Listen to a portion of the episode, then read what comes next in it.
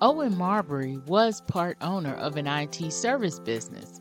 Now he's locking horns with his ex partner Devin and fighting for his reputation and his freedom.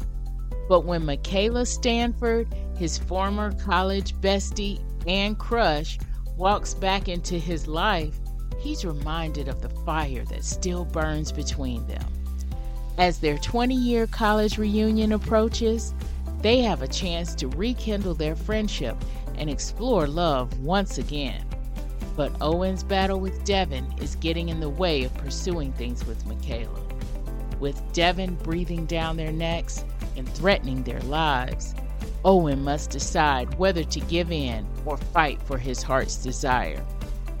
This is the premise of Secret Second Chances, a friends to lovers second chance romance available on Amazon on March 5th. Pick up your copy today.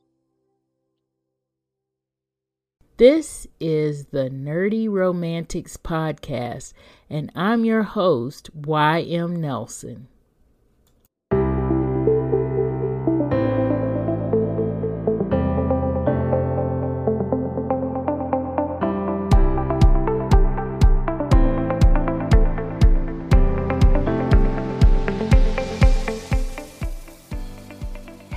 Nerdy romantics. Today we are talking about romances with main characters that are in the LGBTQIA plus community.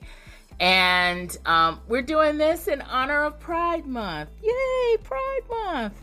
Um, I want to first kind of start off because some of us may not know what all those acronyms mean um, I or, or, all those letters in this acronym. We may not know what all those mean, so uh, don't feel bad.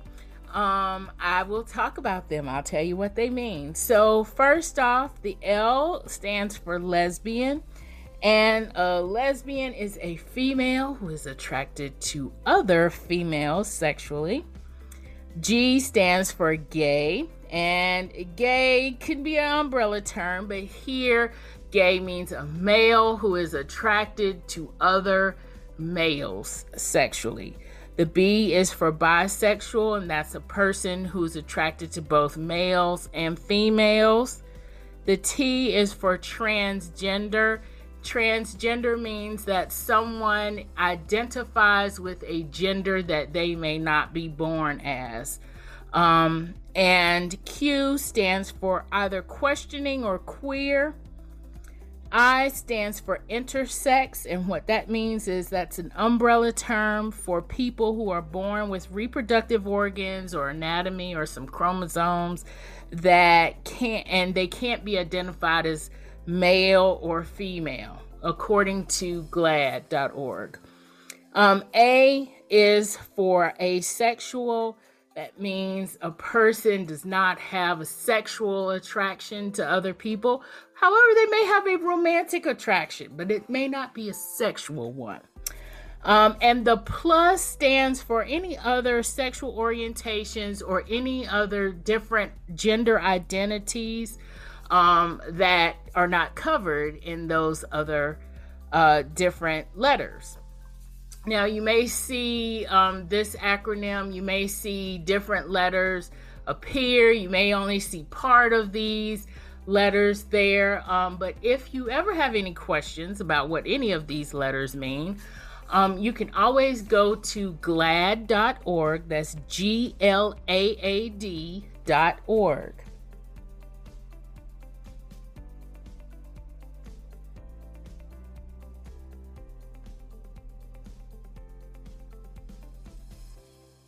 And today, um, on part one, we have Stacy, our guest host Stacy, with us, and we have our guest host Marcy with us. Hello. And, hi, hi, ladies. I think Stacy is sort of here with us. I am here. Sorry. Sorry. Hello. I just realized mute was still on. Um, it happens. This this it happens. This is what this what goes on. But um we are going to talk, of course, we're going to recommend some romances with LGBTQIA plus uh, main characters. And Marcy, what uh, romance do you have for us? My story, my story is called "Reading Between the Lines," and it is by I have to look at that Rachel Lacey. All right.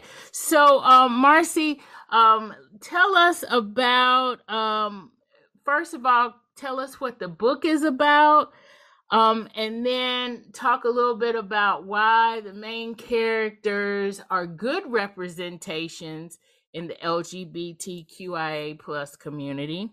Um, and then just tell us a little bit about why you like this story in general. Um, and um, of course, all of our audience likes to know a little bit about the heat level, about some of the tropes that you may see, um, but definitely the heat level. So don't forget that. Um, but uh, yeah, tell us a little bit about this story. Okay, so I'll try to tell you about it without giving away all of the all of the twists and turns. So, um, at the core of the story are two individuals, um, and this this is a um, female to female uh, relationship book, and one of the females is a bookstore owner of a store that she inherited from her mother and she loves books. She loves to read, and she is one of those people that when people walk into her store, um, she can either look at them and tell what kind of book they're going to like, or she can, based on a, a couple of questions, have recommendations that they're going to love. And so she is in this bookstore that her mother has. Uh, her mother's passed away, and she is really into this bookstore. On the flip side, you have um, a character who is super professional, super driven, working for the family business. Um, they're into real estate and she's from upper crust society. She's very, um, her family's affluent, of course. Um, her parents are more traditional and um, she is, but both of these characters are I'll say open uh, about their uh, sexuality. I'll say that the second character's parents are aware. I, I wouldn't go as far as to say like super endorsing, but um, but she has told her family uh, and and her friends that she does live um, as as a lesbian female. So there's that. Uh, she has a sister who really embraces her um, and all the things about her. And um, so that's the core characters. And it's kind of hard to tell this story without a few spoilers. So, oh boy. Because these two characters meet in two different ways. So the trope that is used here is the whole pen pal secret identity. And I say that because these two women have met each other in an online dating platform and have been corresponding with each other for a good amount of time, but have never met in person and have never seen each other. Okay. But they meet in person when the professional woman picks up her niece from school and they happen by the bookstore and her niece begs her to go inside because her niece loves to read. Now, at this point is when you find out the tension of the story, which is that the professional family that's in real estate has canceled the lease on the bookstore of the bookstore owner. Okay. Oh no. And she knows it when she goes into the store. Um, oh boy. But she doesn't say anything because she doesn't want things to be awkward. But she also doesn't realize that the woman that she met in the that she meets at the bookstore who she's attracted to is also the person that she's been sharing her hopes, dreams, or frustrations with in the online messages. So there's Oh, that. All So right. that's kind of the core of the story. And I like it because it does have those things. It does have um, the the tension that makes you wonder if they're going to get a happily ever after. It has um, it has a really good representation of of the characters and their um, their relationship to one another. It has just a, a really good story. It's told so well that sometimes like I could see my in my mind, I could see the bookstore, and in my mind I could kind of see them. Um, you find out some other things about the the professional character that I won't disclose because I don't want to to give away everything. Um, that also becomes central to the story. In terms of heat, though, um,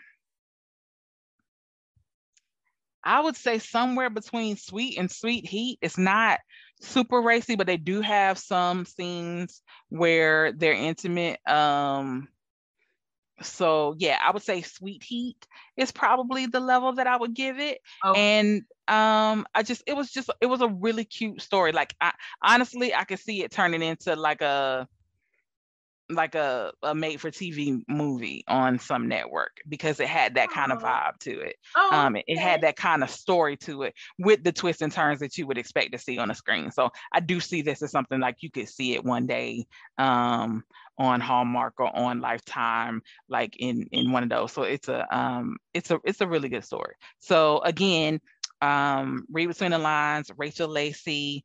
It's a really good read, and I really enjoyed. Um, and I will say that I am not something who before um, we started this journey of happily ever afters had actually read a um, LGBTQ uh, romance before of any kind. So this was my first foray into the genre, and I actually think I picked a pretty good one. I really enjoyed the story. I, I it was one that I didn't mind reading um, to be part of this, and it was definitely something that I would consider reading again because it was uh, it was really good. It reminds me sort of like Jane Green-ish, especially some of her early stuff, um, Yep. without the without the British tint to it, um, Right. but in that well-written kind of kind of way. Mhm. Yeah, yeah, yeah. As you were describing it, that it's kind of it kind of made me think like uh like Hallmarky. Like when you said Hallmark, I was like, yeah, that that's kind of it. That's kind of what that sounds like, and it sounds really cute. It was, and I don't want it to. I don't. When I say Hallmarky, though, I do. I don't want it to say that it's so syrupy sweet. Like I said, there is tension, there is conflict, Yes. there are questions on whether or not they're going to get to an HEA. So it's definitely not just as straightforward as it sounds. And I have purposefully left out one of the biggest sources of um, some of the tension in the novel, just so that I don't give all the spoilers. So I do think that it could very well be one of those, but it's not just going to be like um, saccharine sweet. And I appreciated that. All right. Sounds good. Is this one a book one or anything in a series, or is it just a standalone? Do you remember? It appears to be a standalone. Okay. All right, cool. Um, let's go now to Stacy. Stacy, what book do you have for us today? Um, I have work for it by, of course, the wonderful Talia Hibbert. So, Of course. um, and I have to agree with Marcy. I don't really read a lot of um, um, LGBTQ plus um, novels, except for back in the day. I read, you know, the whole Evelyn Harris series, Right. Invisible Life. Um, but that was such a long time ago. Yeah. Um, but until we've gone on this journey of just trying to find different books and different genres and things like that, that what we're doing here, um, I never really thought to go back and look for something specifically um, in that realm. But this book, uh, Work For It, um, it's a Talia Hibbert book, so you know they they have issues. Um, right. but it was one of those books that I was surprised at that I really it was short, so there's not going to be a lot for me to say without me not trying to tell the story. Um, but it's one of those, um, you know, city guy, and I would I would say country boy, but I wouldn't necessarily call him a country boy, but he's just small town person and a city person. And he's of course they both have some sort of issues. If we've read any Talia Hibbert books, there's usually some sort of um they might be on a spectrum, they may have anxiety, but there's always something. And in this case, they do have that. You have um the character um Olu, I'm not sure if I'm saying that right. Um, but he also goes by Kynes um, which I'm also not sure what saying that right. Oh okay. um, but he's the main. He's um, he's one of the main characters, and he's actually part of a. It's a standalone, but it actually references another book of hers, um, and is actually the brother of one of the characters from another book. Unfortunately, Stacy's recommendation got cut off due to some technical difficulties. Looks like everything didn't convert here. Um, and I hate that it happened because it was a really good discussion. But we do have a part two of our LGBTQIA Who Gets an HEA recommendations episode. And that one I recommend um, a novel by Lynn Lustig. And our guest host Jen recommends two novels, actually, two series. So keep listening. We have with us um, Jen today, and Jen is going to talk about a couple of um, romances with main characters that are in the LGBTQIA plus community. And I am going to talk about one as well that Jen recommended to me.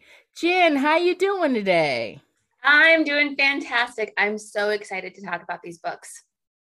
All right. So what we're going to do is we'll go over um of course book title and book author. We're going to talk a little bit about what the book is about, um why we like these main characters, um especially as representations of the LGBTQ community and we're also going to just talk a little bit about why we like the books in general. Why are we recommending these these romances? And in that, we'll talk about who the romances are really for. Like if if you like sweet or steamy, so we're going to talk a little bit about heat level. We'll talk about tropes that we like in these particular romances. All that kind of good stuff. So, Jen, what's the first romance that you have for us today? I am going to be talking about a book from the Cloaked series by L. Beauregard. The Cloak series is a three book series that has magical elements uh, and lots of great characters. So, the first book in the series is The Cloak's Shadow, and um, the second book is called The Medium's Possession, and the third book is The Witch's Complement. I'm going to talk about The Witch's Complement. The um, books that I'm going to talk about, though, just so you know, if you go to Elle's website, she has um, short uh, novellas that you can also get that kind of tell the in between stories that go along with um, these three books. Okay. So they're really great. And so let's get into it.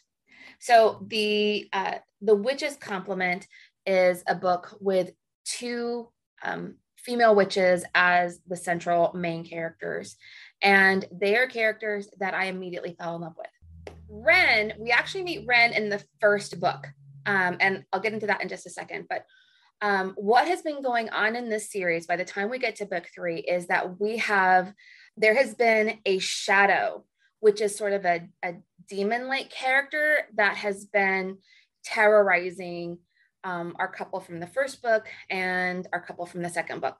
Um, we have a medium, we have two mediums that are in the series, and we have a character that is known as a cloak. Now, a cloak in the in, in the series is somebody who doesn't see sort of the spirit world at all, and when she is near somebody like a medium, a medium being somebody who can see this a lot of things about the spirit world. that cloak sort of covers the medium as well and that's a really sort of interesting way that the the two main characters get together in the first book um, he's a medium and he is followed around by um, a lot of ghosts and the ghosts can talk to him but obviously if you're sitting in a coffee shop you can't just be chit-chatting with the ghosts that are around you it's not cool so um, he has to try to ignore them and sort of carry on with his life. But there's the situation where he always has lots of voices in his head. In that book is when we meet Ren, and um, and things happen to Ren. There's uh, I'm just going to warn you right now. And um, but then by the time we get to book three, we are ready for Ren to get her happily ever after. She is a really fantastic character because she is a witch that um, she was raised by her grandmother and that side of the family does not have any magical ability at all. Um, she lost her mother when she was very young and has had to kind of grow up with these powers and knowing that she has these these this connection to the um, to magic without having a really good guidance system about how to figure out how to use it. And um, she has made her way in the world by um, by connecting with other folks that um, that understand magic by making some connections and sort of choosing to live life in in her own best way. So she is um, and i love that about this character because she has not allowed the um, oh the opinions of others um, and her family to distract her from who she is. And that's a very difficult thing for a lot of people to do. Yes. We first meet her in the first book when she is we find out that she and Xander, who's the the female main character of the main of the first book, um, that they went to college together and they were friends in college. And the one of the first conversations that the two of them have when um, when they meet back up is that Ren tells her that um, that she has a girlfriend, and um, and there's a great moment. Obviously, that can be very stressful for a lot of people to come out to those around them. But um, but that was a really great moment. She's like, "Oh, tell me about her," right? Because she'd been saying, "Oh, you have somebody in your life. Tell me about him." And so she makes that um, she makes that connection that she is actually dating a woman. Now, by Ooh. the time we see her in, um, I don't want to do too many spoilers, but um, okay, but her, her girlfriend, uh, things happen now, okay. when we get to the witch's complement, um, when, by the time we get to the witch's complement, um, we're a few years into this, um, into the story arc that's that's going on, and um, and Ren is in Ren is in a good place in a lot of ways, but um, she's been traveling the country um, in an RV and has been um, supporting herself by doing um, magical um, like magical consulting for folks. Anything from um, staging a house to uh, doing tarot readings to that type of thing. And so she has this connection with um, with life. And um, there's other characters that are in the series. One of whom owns um, works as a tattoo artist, and um, and he ends up with this intern um, in his tattoo shop and we find out that our intern is also connected to the magical world. Cool.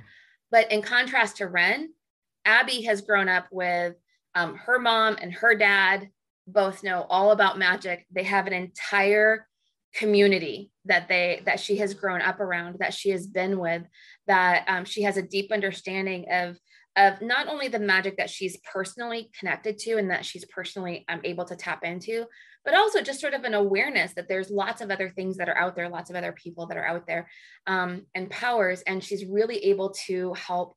Um, to help Ren to sort of make some connections and to be able to understand this, you know, the big bad. We have this shadow and where the shadow is coming from and what the shadow really means to to the world. Because when we see the shadow in the first couple of books, um, this is an entity that is um, that is kind of creating problems for um, for the main characters but we don't but because they don't have a clear understanding of what um, of what this entity is, they don't know what the bigger how how big of a threat that it is to the world as a whole. And we get that a lot of that information from Abby. Abby is just what's really interesting is that I think I, I mentioned um, that Ren has this connection to life. She has a connection to plants and to growth and um, and that type of thing.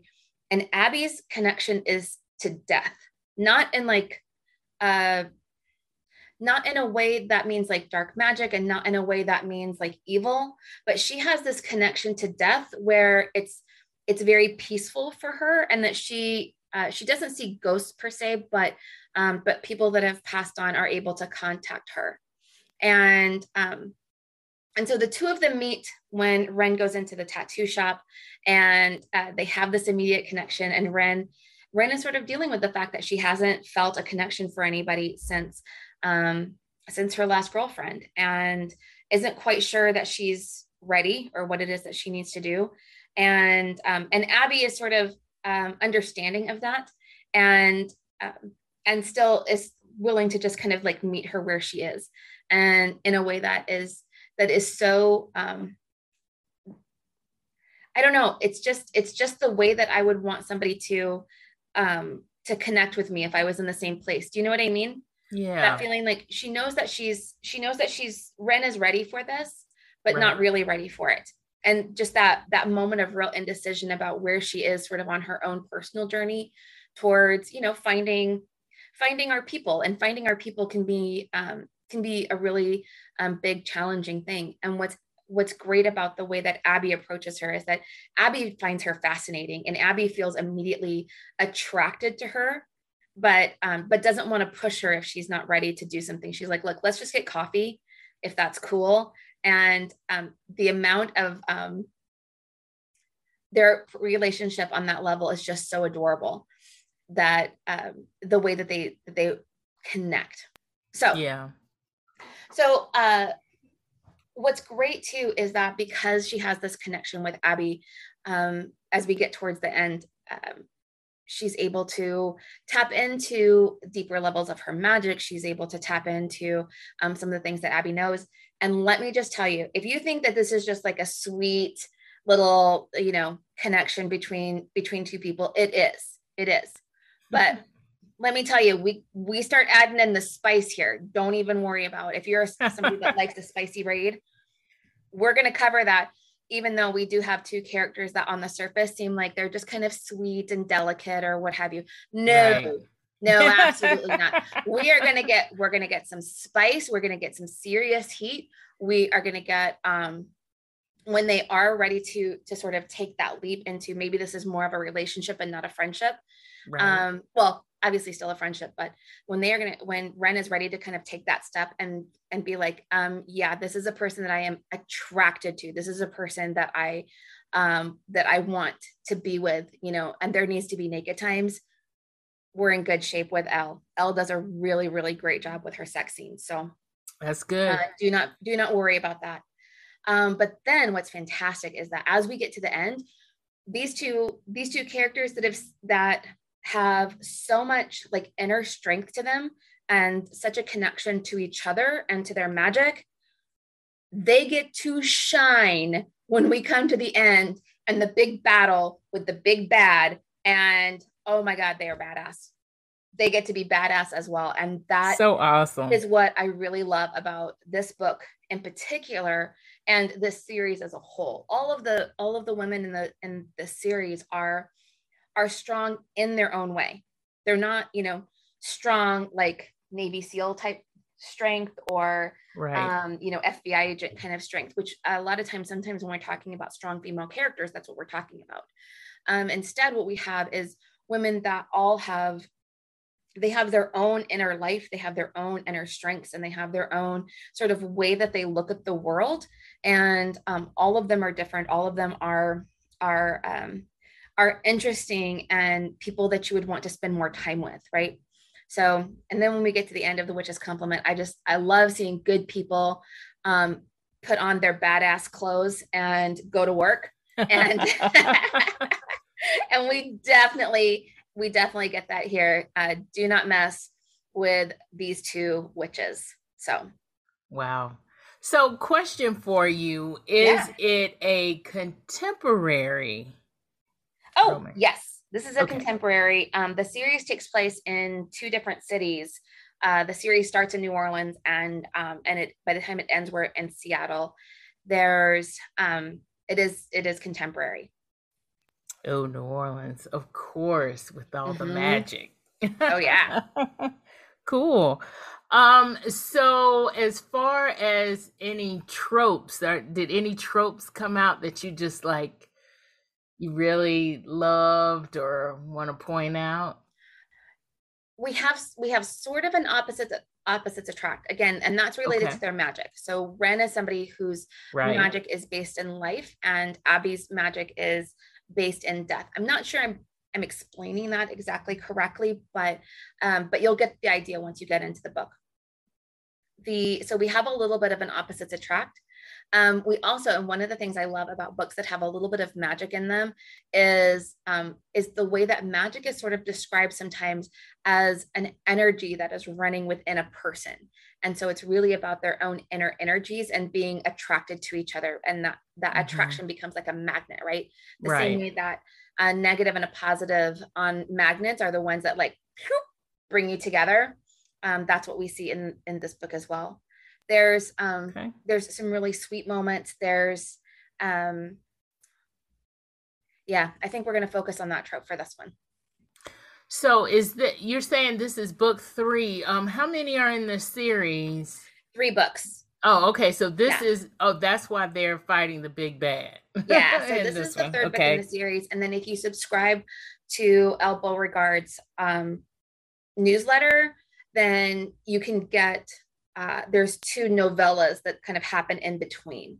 It's oh, not okay. required to read the novellas. You can definitely follow the story without reading the novellas if you if if you're not a newsletter person. But um, but yeah, definitely recommend getting the novellas though. Okay, cool. Mm-hmm. Um, and that's what you were talking about before with the novellas. Okay. Yes. Yeah. Cool. Um, all right. So um looks like uh we are going to be in the nerdy romantic kind of area, I, mm-hmm. I should say, um, in, in this one. Because um because that one is um I would say fantasy if they're talk if it's witches and yeah. Exactly. Yeah, yeah it sort of falls in, in that paranormal realm. romance world. Yeah. Um maybe right. urban fantasy type world and um yeah. Okay. And so you were also mentioning because the book that I'm going to talk about is by um by Lynn Lustig, and you were telling me that Lynn and Elle have a series that they're doing together. So yes. talk yeah, talk a little bit about that.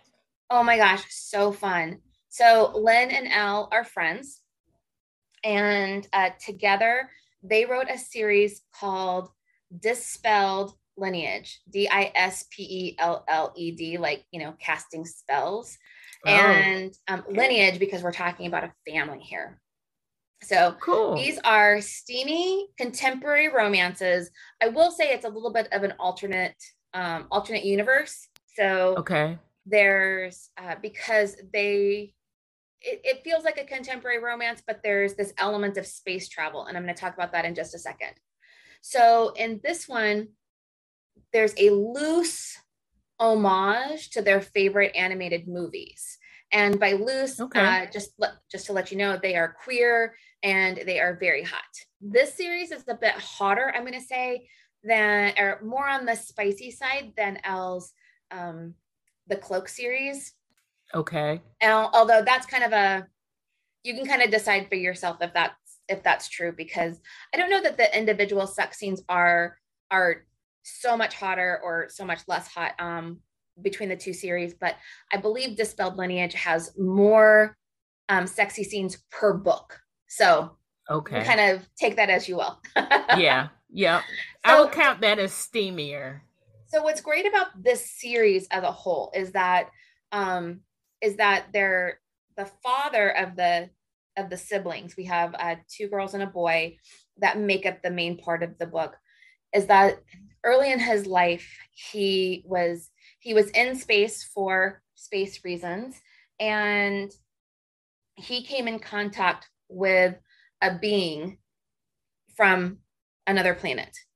Um, that being came to earth.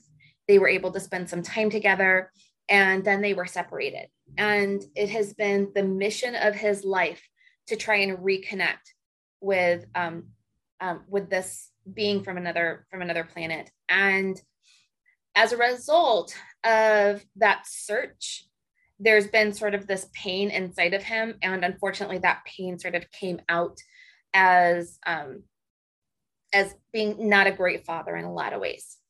So we don't know a whole lot about him and his and his story until the very end. This is a series that has four books in it.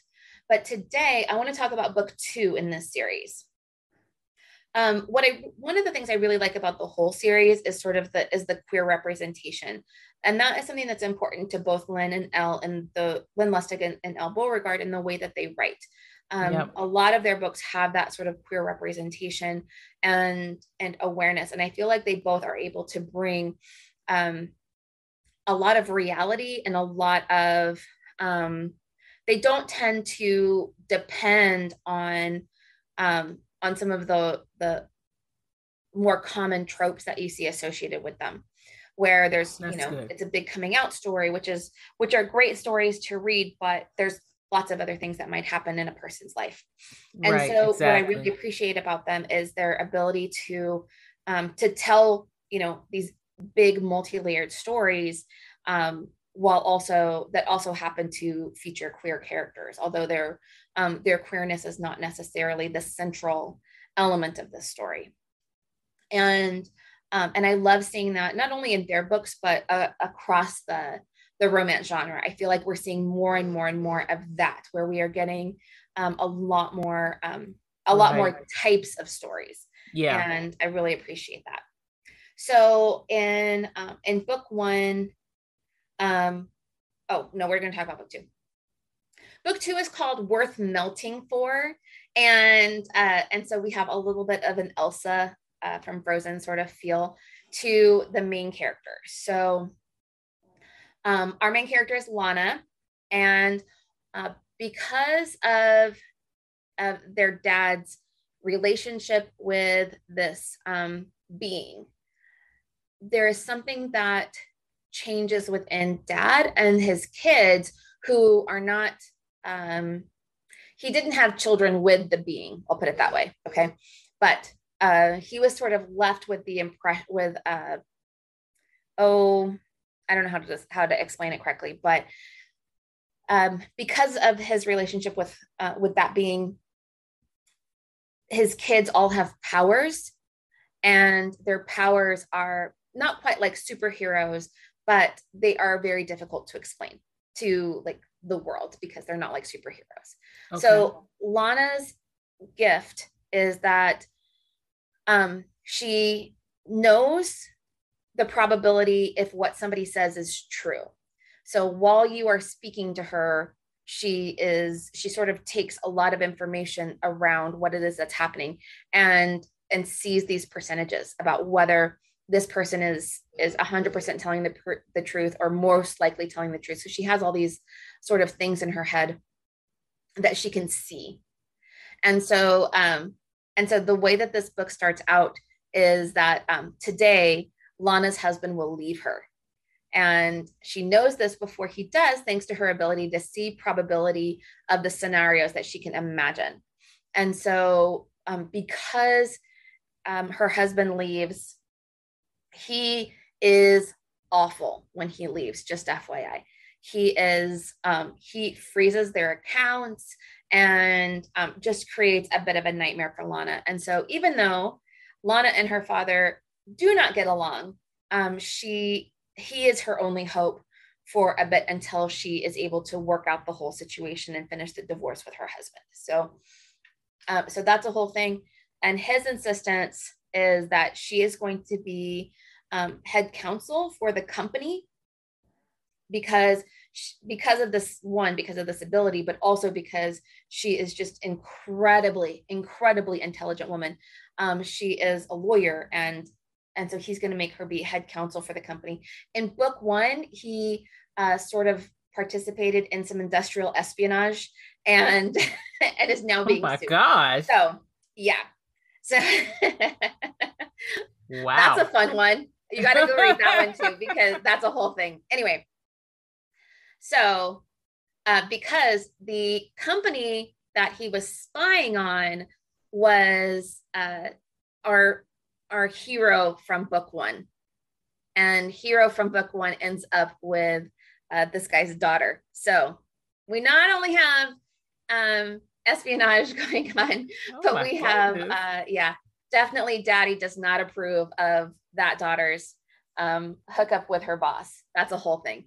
But Lana in book two, Lana is uh, has to argue the case and you know figure out what's going to happen here. And she is introduced to Sean, and Sean is just as sharp tongued as Lana can be, but she has a much brighter, sunshiny kind of personality. So we have that grumpy sunshine type of Oh, an cool. interaction that's happening. yep We also have, I wouldn't say that they are enemies to lovers, but they are on opposite sides of a legal issue. So there's a whole thing that might happen here with, um, you know, because this is my dad's company and that's your company, and they are suing each other. So we kind of have to figure out what what that means in terms of of of what can happen here. And then Lana, like I said, she starts off the the book in the process of divorcing her husband, and now she finds herself attracted to a woman, and not only figuring out what's going on with Sean and this case, but Sean is the first person that Lana meets that she cannot see probabilities like she can with everybody else. So Oh, she is completely blind where this person is concerned. yes She doesn't everybody else she can figure them out like super easily because of because of this ability to always know um, or at least have a very good sign about about what people's intentions are whether they're lying or not those kinds of things. And so this person she has to get to know in the same way that the rest of us have to get to know people. Is this person for real? And one of the things that she really struggles with is that sean is so charming and um and is also you know very family oriented and just seems like a, a good wonderful cinnamon roll of a person. And lana doesn't know what to do with that. Oh my goodness. and watching her try to figure it out is so much fun because she is so used to being in first of all her husband like i said was uh, was not a good person and um, and really you know sort of created all these problems for her. So she has been living in this situation of distrust for a long time. She doesn't have a great relationship with her father. She does have friends. I mean this is not a weird thing for her. She understands that there's lots of people in the world that are good people. But um, but to be thrown into a situation where she needs to meet with Sean on a regular basis, they have to work out a lot of the details of the case, and um, and just finds her to be not only um, attracted to her, but um, but in a situation where she really just doesn't understand where this person is coming from. And I love to see somebody who is in the whole rest of their lives a complete badass, and then it's sort of like flustered in wow in the face of somebody that they're attracted to. I love it. I love it when they're thrown off kilter just a little Yes. bit. Yeah. Yeah. So fun. So, you know, in the movie, Elsa doesn't get uh she doesn't get a, a romantic interest in Right. Frozen, but yep. um, but Lana does, and it's hot. I love Oh. that. That is cool, especially considering, you know, Elsa didn't get her love interest, which has always bothered me about that movie. yeah, That's it's really. There's a lot of people that relate to Elsa in various ways. Yeah. Um, for folks that um that uh, a lot of folks see her as as potentially a, a queer icon. She's been interpreted that way by a lot of different people. Um, wow. there's lots of folks that view Elsa as um, as somebody maybe who was suffering from depression and um, because you know people try to help and she sort of locked herself away and made herself you know sort of not available to um Mhm. to folks and was just sort of in a situation where she was um didn't have the guidance maybe that she needed at the time. And um and so there's lots of people that can relate to elsa's story. And i think that once and i really appreciate what um, what elle and lynn decided to do um, with that story and the way that they sort of interpreted it into lana's story you know of being someone who needed to needed to kind of figure some things out didn't have a, a lot of great uh, parental uh, guidance um, going for her and had kind of shut herself off in some ways literally in the book when her husband leaves her husband leaves and takes all of the furniture out of the house okay Yeah. all the furniture except she has like her office which has like her desk you know sort of her home office space all the other furniture in the house is taken. And so she is she sort of like locked herself into this big empty cold house. And i'm like i'm like so she has an ice castle? I'm just loving this Wow. about her right? And Yeah. then sean is so is so warm and and uh, and wonderful to be around that it's that's why it throws her. She just doesn't know what to do with herself I, I think that sounds cool. Mhm. You know, not not to make a pun or anything there. That pun unintended. that's all right that's all right we knew it was coming Uh, but you know, as you're saying this, you know, you you kind of get hints of fan fiction, but it's so much more than that. oh yeah Yeah, it, it Oh, just yeah. sounds like it's just inspired. It's not even fan fiction. They took that and ran with it. Yeah I they really that. ran with it everything is just sort of like like lightly inspired by Yeah, yeah. I, I can see that. I can see that. And since they are so good together, we've got to talk about Lynn and um and I'm gonna uh I'm just gonna go ahead and put the rest of the books that you've said on my TBR because uh Jen actually recommended Lynn Lustig's Gilded Lies to me Mhm. and not that I don't have um a lot, but um there uh I, I will say there's like a gap as far as reading books with LGBTQIA main characters.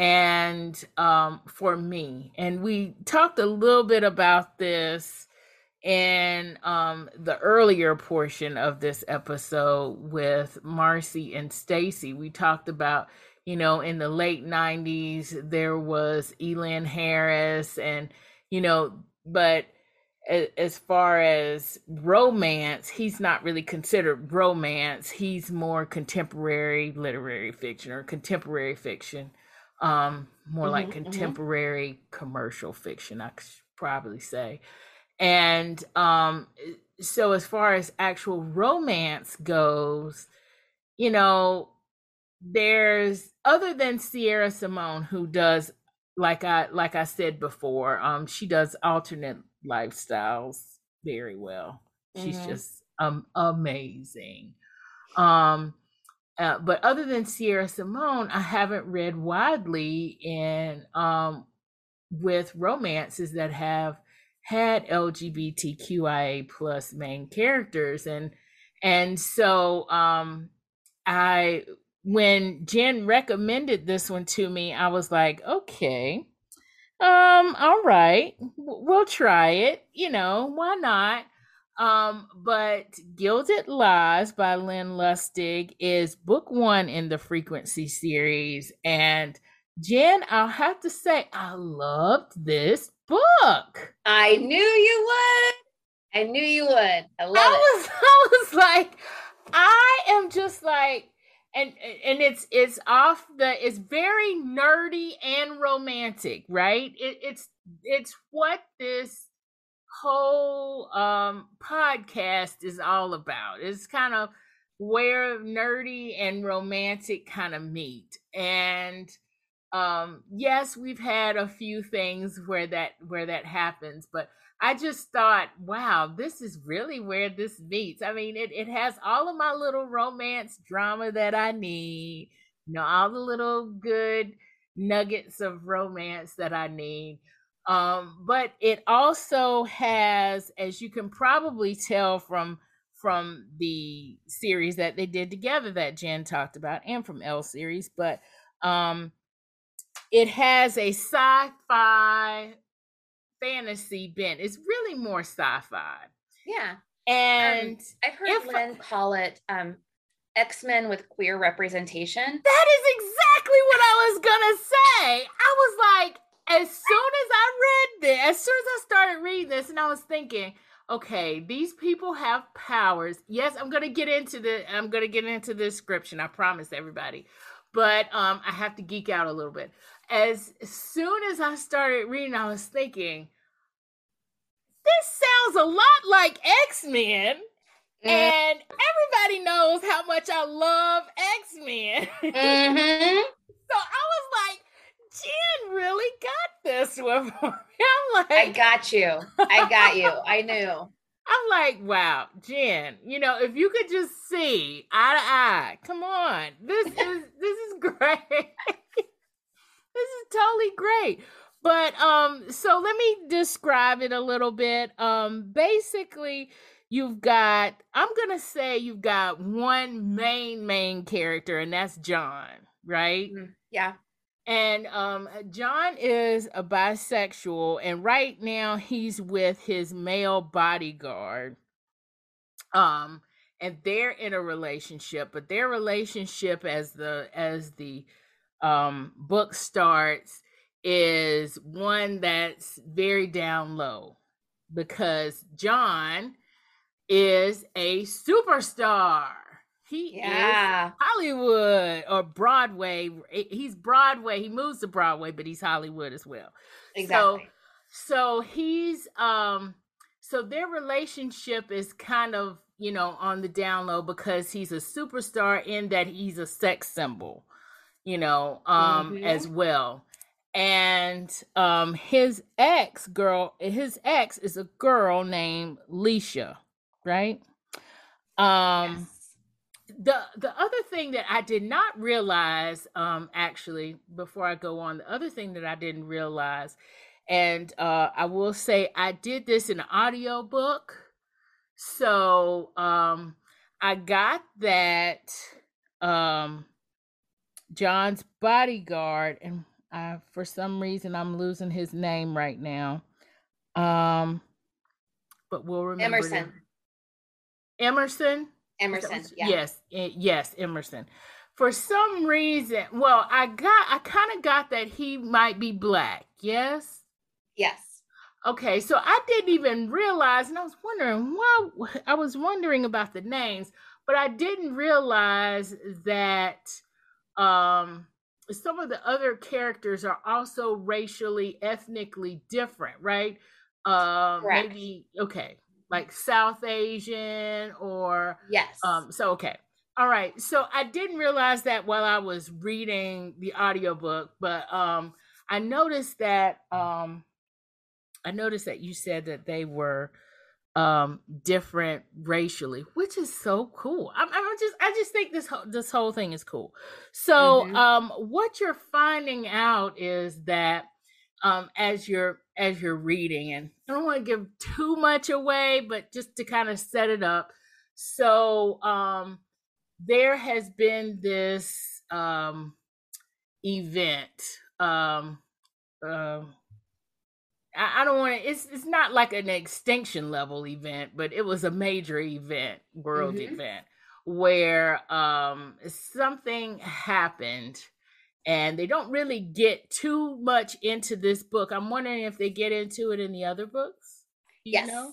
Later okay. on, later on, there's a lot more explanation about the shift and and kind of what okay. it what happened and what it means. Oh, okay. World, yeah. All right, cool. So, so yeah, in this when you're just kind of introduced that there's this event that happened, and after the event happened, they started to notice that children were growing up with certain abnormal abilities. So this is where the whole X-Men thing comes into play. So John's ability is to kind of project good feelings out or to project his aura out onto others. Yes. And so not just good feelings. Yeah, Not okay. just good feelings. oh, good feelings. There's good feelings coming out there. right right exactly yeah real good feelings um which is part of the reason why we think he's a, a sex symbol right um Mhm. because he does that projecting right and so emerson is one of those who totally reminds me of rogue i i, I just totally got the rogue vibe because he kind of sucks the life energy out Yes. of people uh, which is exactly what rogue does if she touches somebody. So um from x-men. So I, I it- when that when you know lynn's is describing emerson i'm like oh my gosh this is totally x-men. And if it wasn't x-men i don't know what is. And um you know i'm just gonna say it is even if it's not meant to be but i am totally in love with that it is because it just it just seems that way and two, That's okay. You the- just make it your own. You just Right, make it your own. Totally fine. Exactly. This is my interpretation of it. And to top it off, right? So there's, you know, the whole conflict or the whole crisis or whatever is that there is um another um abnormal. They actually call them something else, but I don't want to spoil all that. But um there's another um a person with special abilities and that person is actually locked up because they're doing experiments on this person.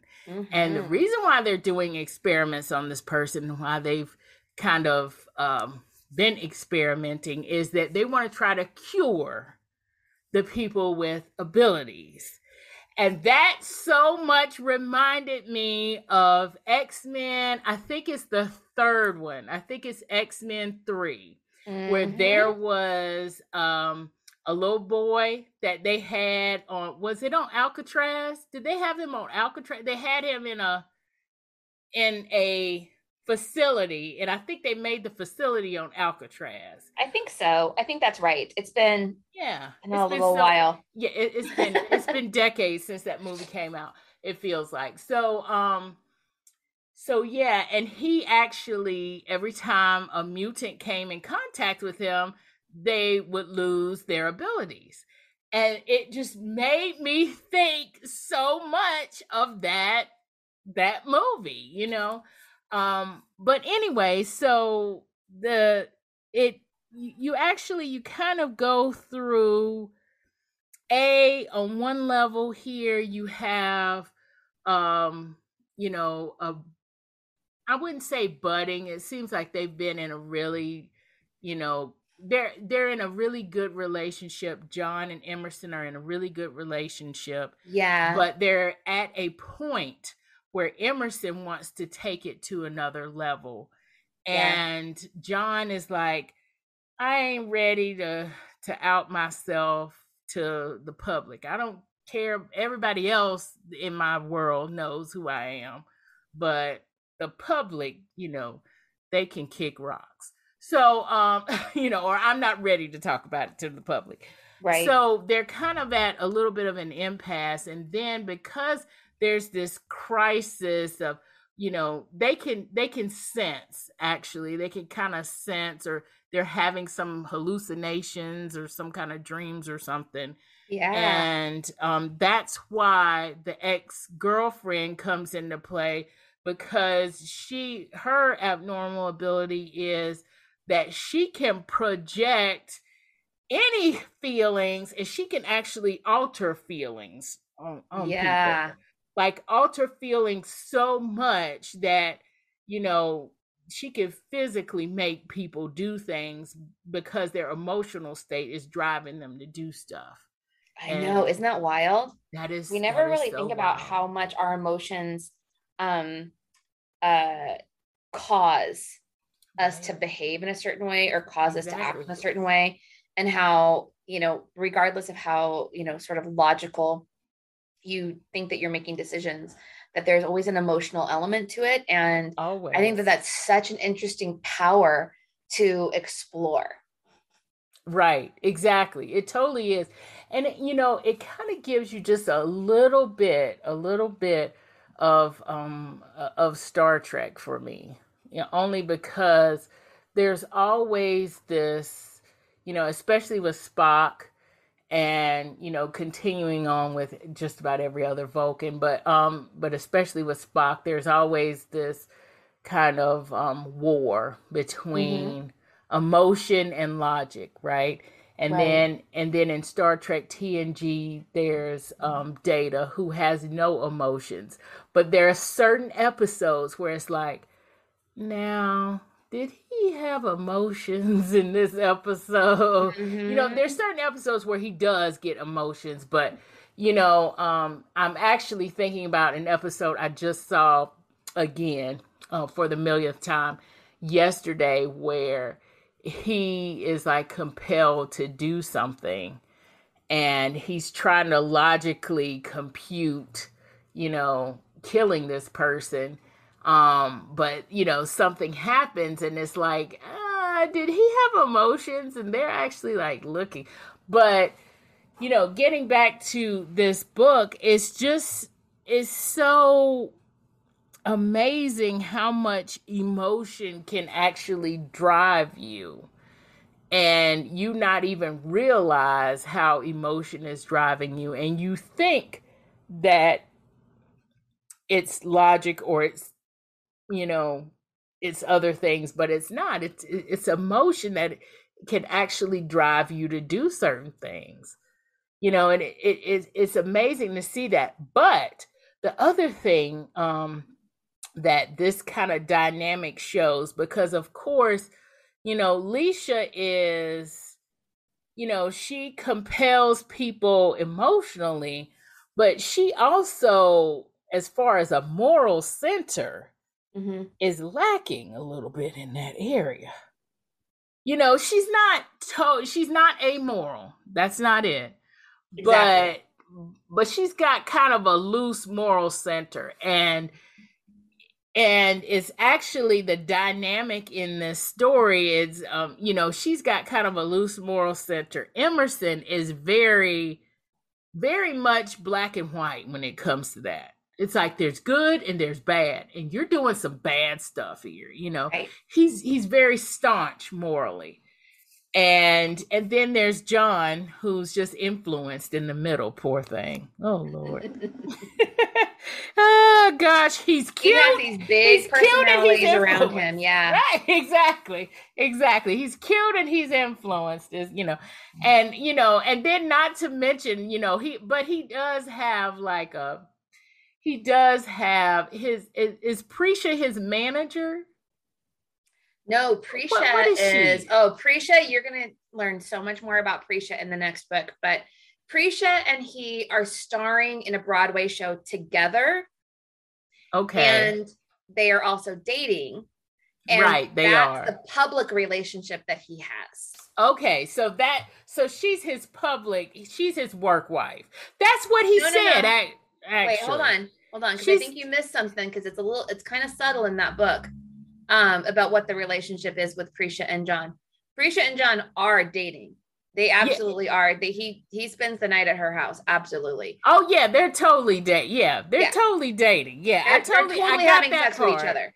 Yeah, I totally but, got that part. Oh, I, yeah, but I'm she is the yeah. I guess co-star. when I say work wife is probably is that that was probably a a little but bit. She knows about yeah. Emerson. Emerson knows about her as well. Right. Exactly. So this is not yeah, a they all know. situation. If yeah. you are if you don't like cheating books, this is not a cheating book. No, it's definitely not a cheating book. They have a, a kind of a open relationship right now, which is another reason kind of why I think Emerson struggles a little bit because I think he kind of well, maybe in this book, it just seems like he kind of he wanted just he just wanted a closed relationship.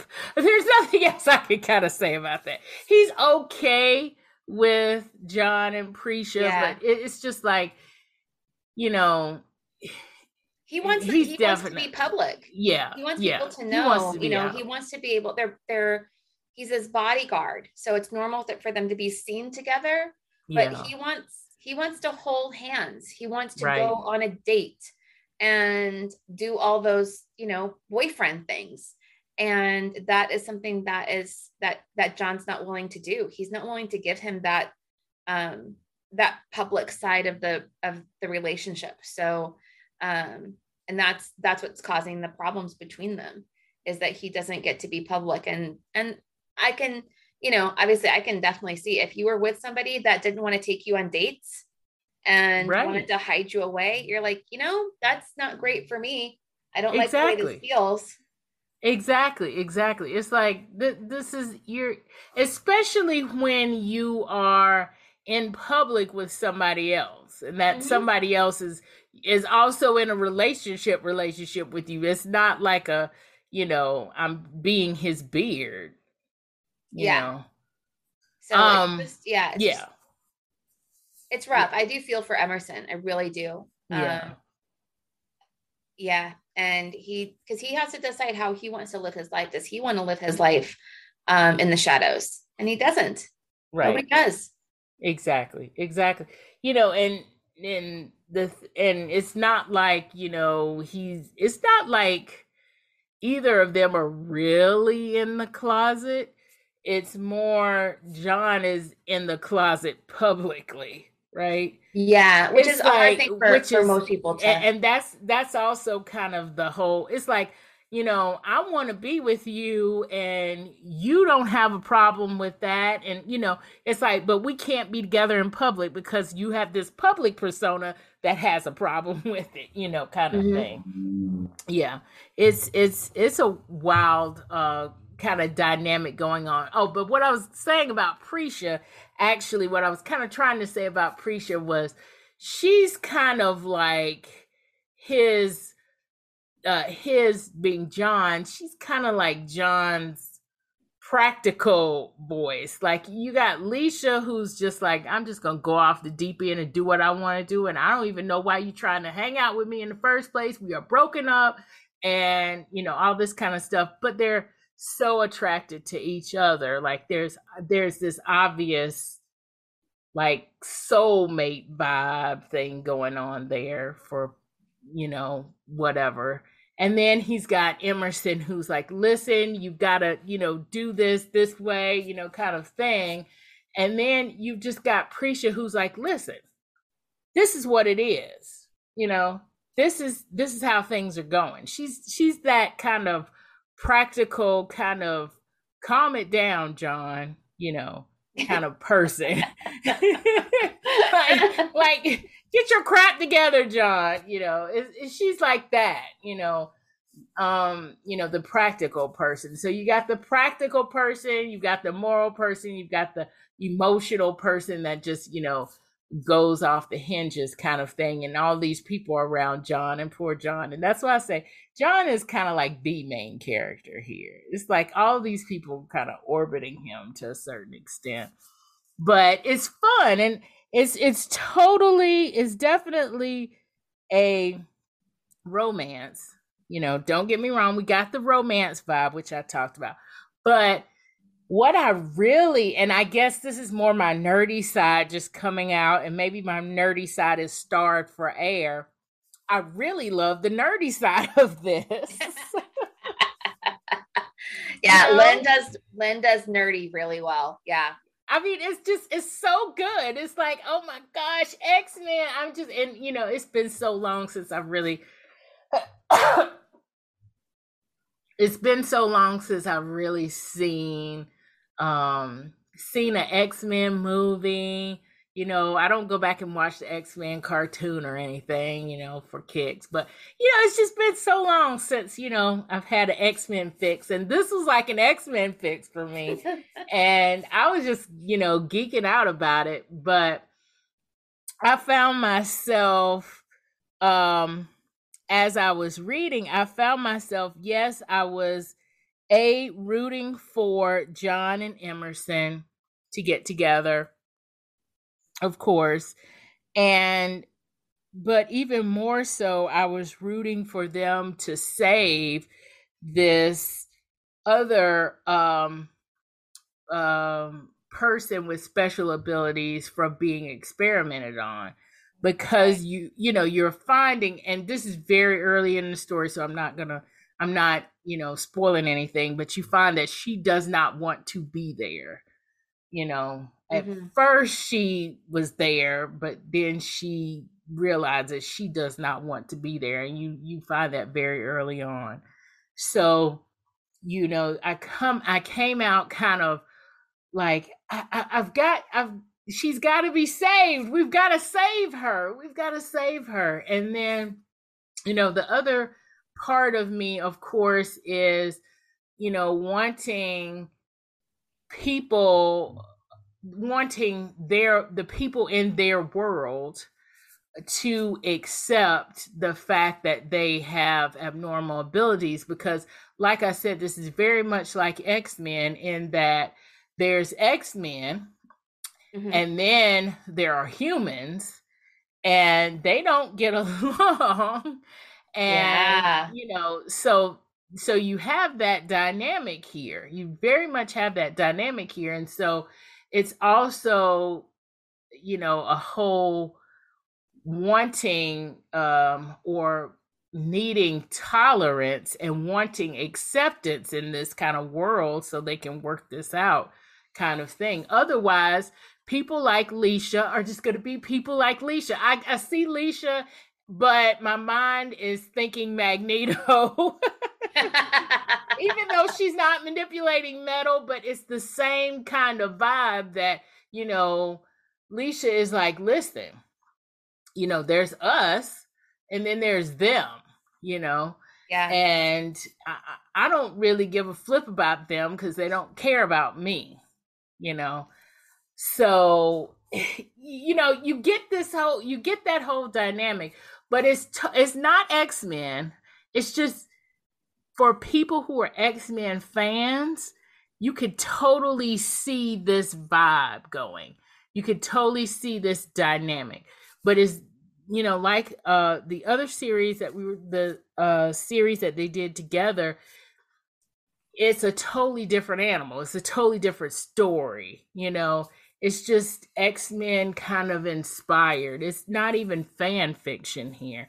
It's no. very much x-men no these are very inspired. much not fan fictions. Yeah we yeah. are this is a whole different story. by you can see the you can yeah. you kind of it's the same similar kind of vibe yeah. not fan fiction. Yeah. Right. Which is like uh, totally up my alley.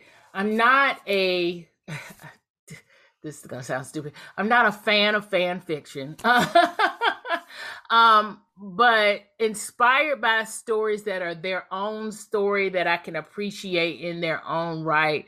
But I can also geek out by seeing the little Easter eggs. That I'm all about that. And this one goes right up here with that. Now, as far as um heat level, um, I'm gonna say with the heat level, I'm gonna say sweet steamy. And the reason why I'm saying sweet steamy is because I only remember one scene in this book that was not fade to black. All the other scenes that are like love scenes, they're fade to black, except for the one at the very end. And this is definitely HEA for John and Emerson. I don't think I'm spoiling that because it is mm-hmm. pretty much says it really in here. it says it in the book description pretty much. And you're going to get that vibe anyway. But you do get that kind of a little bit of a love triangle. And as much as I've said, I feel like I've said over the past few weeks, you know, there's not a lot of books for that are love triangles that, you know, kind of stand out and, you know, people are kind of like, yay, you know, yeah it, it I don't think people are doing that trope that much anymore. Um you know, this kind of gives me a love triangle kind of vibe a little bit. And it's only because Leisha has such a pull. And it's but you are not rooting for John and Leisha. You realize John and Leisha are definitely past. And you, you'll you'll know that from the very beginning. You'll know yeah. that as soon as you meet them. Um so I can not, I can see I'm what you're saying about that. Away. Yeah. It's not yeah, you there nobody nobody's hoping for John and Leisha to get together, but there's definitely some there's definitely some feelings that are there. But right. that's not the yeah, triangles are real difficult to sell because you really mm-hmm. have to create a situation where both of the options, one, it has to be a situation where the person can only end up with one person. So there's that. Right. And then two, you have to create characters that are believable as both being right for um, for that for that person who has a choice to make. Exactly. And then you also have to present, you know, both relationships in a way that doesn't feel like they are betraying the other person, right? Right. Mm-hmm. So it's a it's a difficult um it's a difficult balance to to create for a lot of authors. Um I do have one if you want me to tell you I'll t- I do have one that I think she did a really good job. Um it skews a little younger. It is um it's not steamy, but it's a book called Tell Me How This Ends. And I thought that um what's her name? Victoria De La O, I believe is the name of the author and I felt like she did a really good job where you really were not sure which, um, you really weren't sure who was going to end up together at the end. Yeah, so I thought she did a good job. Uh, those characters are like um, mid 20s ish okay. range. Mm-hmm. Yeah, so, um, uh, but yeah, really good book. Okay, cool. And it's a trilogy. That also is a trilogy, by the way. Oh, um, awesome. All right. So we have even more book recommendations here. So many more. There you go. That's um, a, that book's been out for a while. I will say about this book um, that I forgot to say earlier is yeah, this is definitely a contemporary romance, but I think like um like uh, the other book that you mentioned um it's or the other series that you mentioned, it's more so like a an alternate Earth um, because yeah. this shift thing happened. So it's yeah. not our Earth as we know it, but it's very much contemporary, um, a contemporary romance. And and like I said, I you know, I, I feel like it's sweet, steamy, only because um we get that we get one open door scene that I can remember. Again, I I listened to this in audiobook, so I may be missing something there, Jan. I don't know if you remember, but um uh, but that's kind of the vibe that I'm getting here from this. But all around, this is a good book. Um, I think there are there are two others in the series. Yes, there are two others that have been published. There will be a so total far? of four. Okay, that's yeah. great. Yeah, so, and that fourth book is due out soon. I don't. Oh, uh, let me see if I can pull up what her uh, what her published date is, but it's it's due out soon. Oh, okay, great.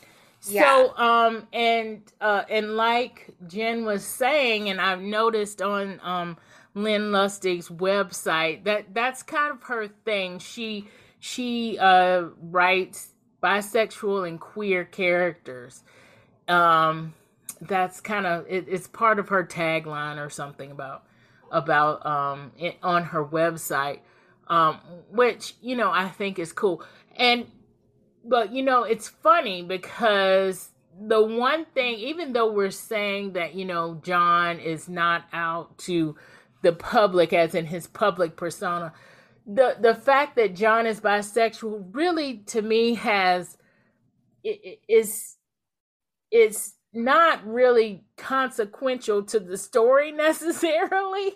It's just that his persona of his his persona to the public of dating his bodyguard who happens to be a man is that that is the biggest that is the bigger deal um but just people's sexuality in this book. It's not um it's not a um I hate to call it struggle book, but it's really not a struggle book. It's these people are living their lives, they are who they are and yes, they have you know, kind of conflict kind of things um, that surround their sexuality, but it's not about their sexuality. And I, that's another thing that I like about this is, you know, I need, I want to see the representation happen because it needs to be shown.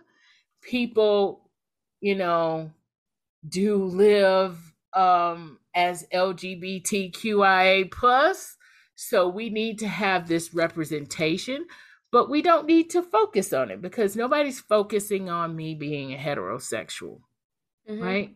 Um, so we don't need to focus on that and and talk about that. I mean, this is not that book, and to me, romance novels they can show us things without having to say this is how it is. To me, that's for a nonfiction book. if my struggles with whatever, that's your memoir. That's yeah. not a romance novel, in my opinion. There's and, so many other things that are happening in this yeah. book. Yeah. So it's so like many, yeah. so many.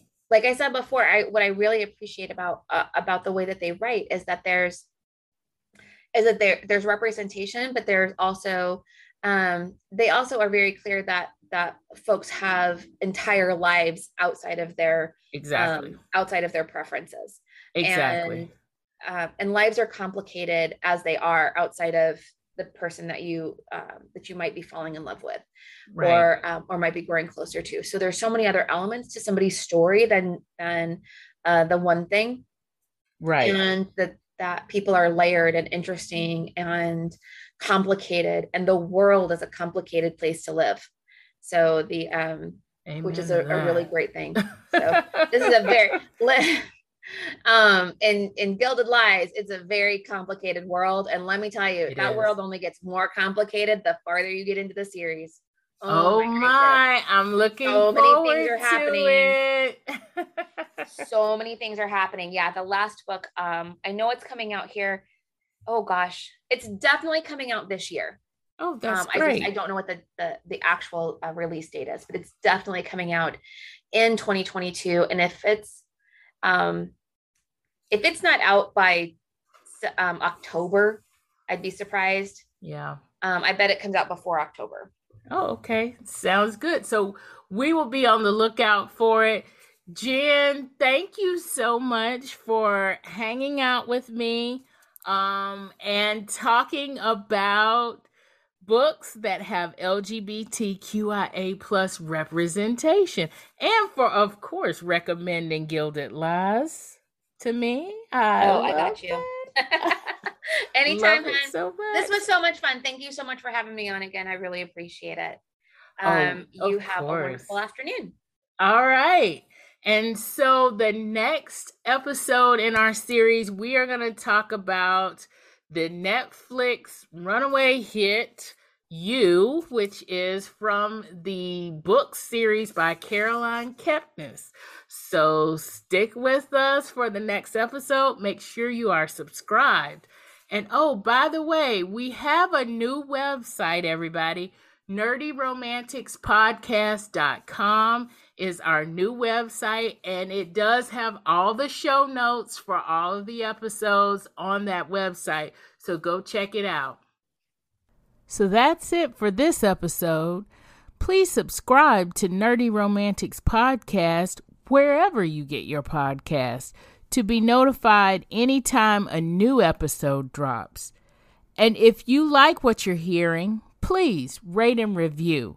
The links are in my show notes, along with a lot of other links for books and other items that we talked about on our show. And if you really like what you're hearing, click the donate button while you're there to support us. Thank you for listening.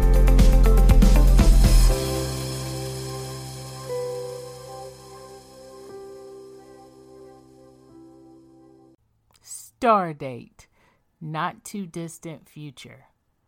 Brandon is a die-hard Trekkie. He's watched every Star Trek franchise episode multiple times. He has several cosplay and collectible uniforms in his closet. Commander Will Riker is his favorite cosplay character, and he's been to dozens of conventions. But he's never met or gotten in a fight with another Trekkie like Phoenix. Phoenix is looking forward to her first Star Trek convention until she meets Brandon. He's nothing like the Riker character she loves to hate. He's combative, socially awkward, and off putting. But he's so adorable. Phoenix and Brandon keep running into each other, each time more heated than the next. With three days of convention to get through, will they get past the hostility and find what they know is there? Attraction and perhaps love? This is the premise of Stardate, a free e story for my newsletter subscribers, available on February 1st. If you like Trekkie romance, romantic comedy, or just like to see little grumpy sunshine trope, this story is for you. Go to ymnelson.com backslash subscribe and get your free copy.